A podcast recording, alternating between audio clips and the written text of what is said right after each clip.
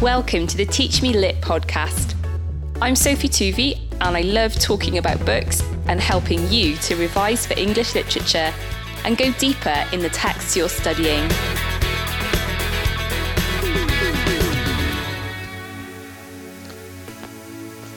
The theme of civilization in Lord of the Flies is really central to understanding the whole novel.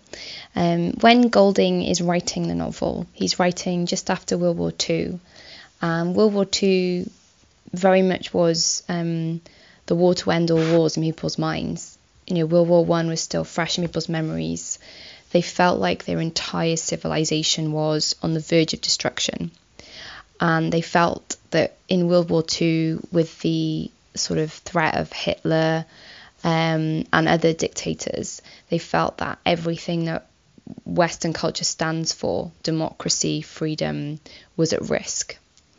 Um, and so ideologically, World War II was seen as this war for freedom and democracy. But what Golding does is Golding questions, I guess, the assumption of British superiority.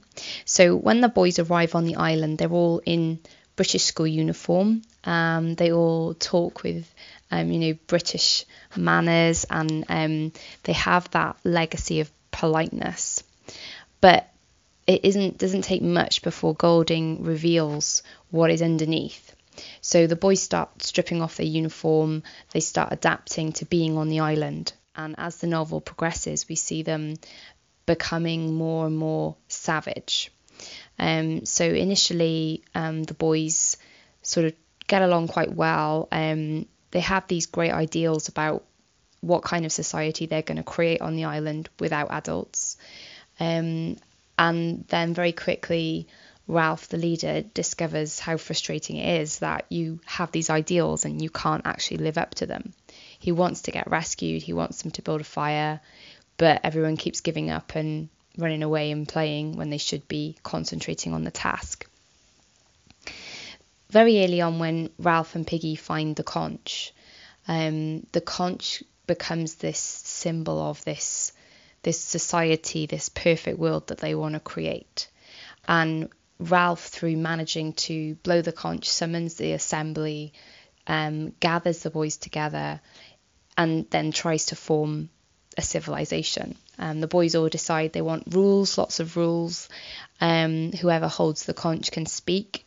So it is a very kind of democratic, everyone is equal situation. And Ralph becomes the clear leader of the group. But even at that very early stage, um, there is conflict between Jack and Ralph for leadership, um, and a sense of, of which the, the violence and savagery of Jack's character um, is waiting for an outlet. Now, from uh, an early stage in the novel, Piggy is the outsider figure. He's not really accepted by the society of the boys, and he is the character who most represents civilization or most tries to cling to it. Now, this is seen as quite ironic because civilization has not been kind to Piggy. Um, when you think about it, you know, we don't know much about his family background. We just know that it's slightly dysfunctional. He lives with his auntie. So we don't really know what has happened to his parents. He seems to talk with a kind of um, accent that suggests he's got lower status than the other boys who are from some kind of um, public school background. Um, and Piggy talks about the fact that at home he's made fun of and, and called Piggy for being fat and overweight. Um, and of course, as soon as he reveals this to Ralph and Ralph reveals it to the boys, the same thing happens all over again. And on the island, he is um, excluded and made fun of from the very beginning. So Piggy clings on to this idea of his auntie, his asthma, the things that define him the the routines and rituals of life like tea time. Um, but it is kind of an empty clinging to it. These things are not really meaningful. Um, and I think Golding wants us to question why we hold on to civilization and what what is it about civilization that is good and what is is just empty about it. As the boys um, start to grow in terms of conflict with one another, um, that the savage desires of the boys begin to come to the fore. So as they sort of they're hungry, they want food, they want to hunt, um, they want meat, and that savage savagery really gets a strong outlet in the killing of the pig. When that incident happens, um, it's as if something is unlocked, and the the the savagery becomes more and more dominant within the boys. But Golding makes it clear that that savagery was all, already there. It was already there, but it was hidden behind this veneer, this surface, this mask of politeness that civilization gives us.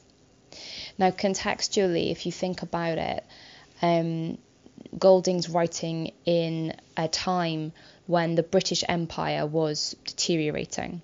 So, over the 19th century, early 20th century, Britain had this, this massive global empire um, lots of colonies all over the world, huge amount of wealth amassed through basically seizing territory and, and natural resources that didn't really belong to us.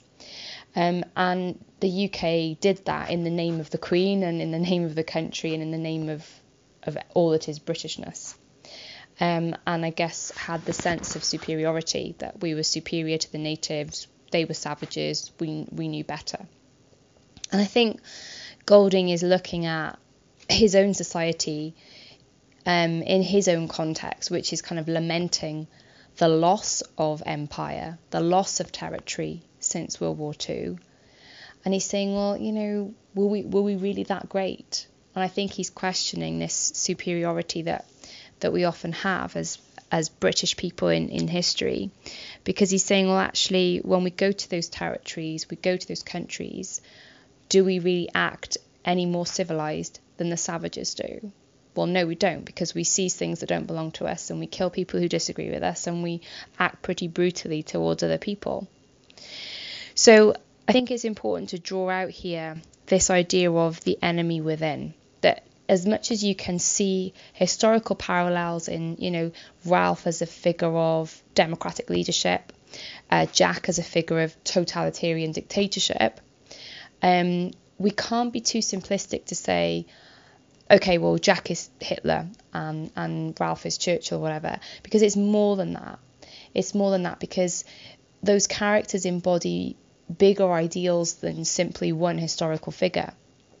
And equally, Golding um, is not suggesting that, well, the Germans were the dictators and we were the good guys, we were the Democrats. No, he's not suggesting that.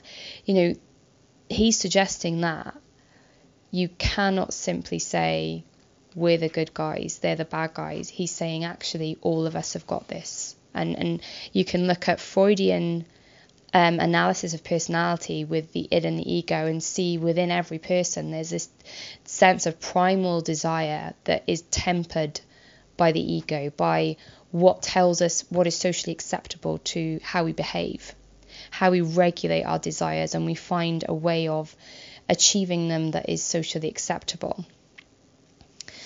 So the idea of the beast becomes very prominent in the novel, and that really is at the heart of this issue of civilization because basically the crux of the novel is that the beast is the boys themselves. And as much as the boys want to be able to call the beast an exterior animal or being, something they can kill, it actually is something within themselves. And of course, the character who most deeply understands that is Simon. And it's ironic, therefore, that um, when Simon crawls out of the forest, the boys pounce on him, um, believing he is the beast, when actually, you know, he was the one who could tell them that what they thought was the beast was was not the beast at all. The beast, I think, that is is Golding saying all of us have this potential for evil. All of us have these desires within us that are not socially acceptable in any way, but sometimes we manage to hide them with civilization. So ultimately, Golding is questioning this idea of um, our own civilization and saying, well, actually, underneath it all, we we have the same primal desires as anyone else does. If you've enjoyed this podcast and found it helpful, please hit subscribe and share it with a friend. You can find me on Instagram and Twitter, just search for Teach Me Lit. I'm always open to requests, so if you want me to talk about a text you're studying, get in touch. Thank you for listening. See you next time on the Teach Me Lit podcast.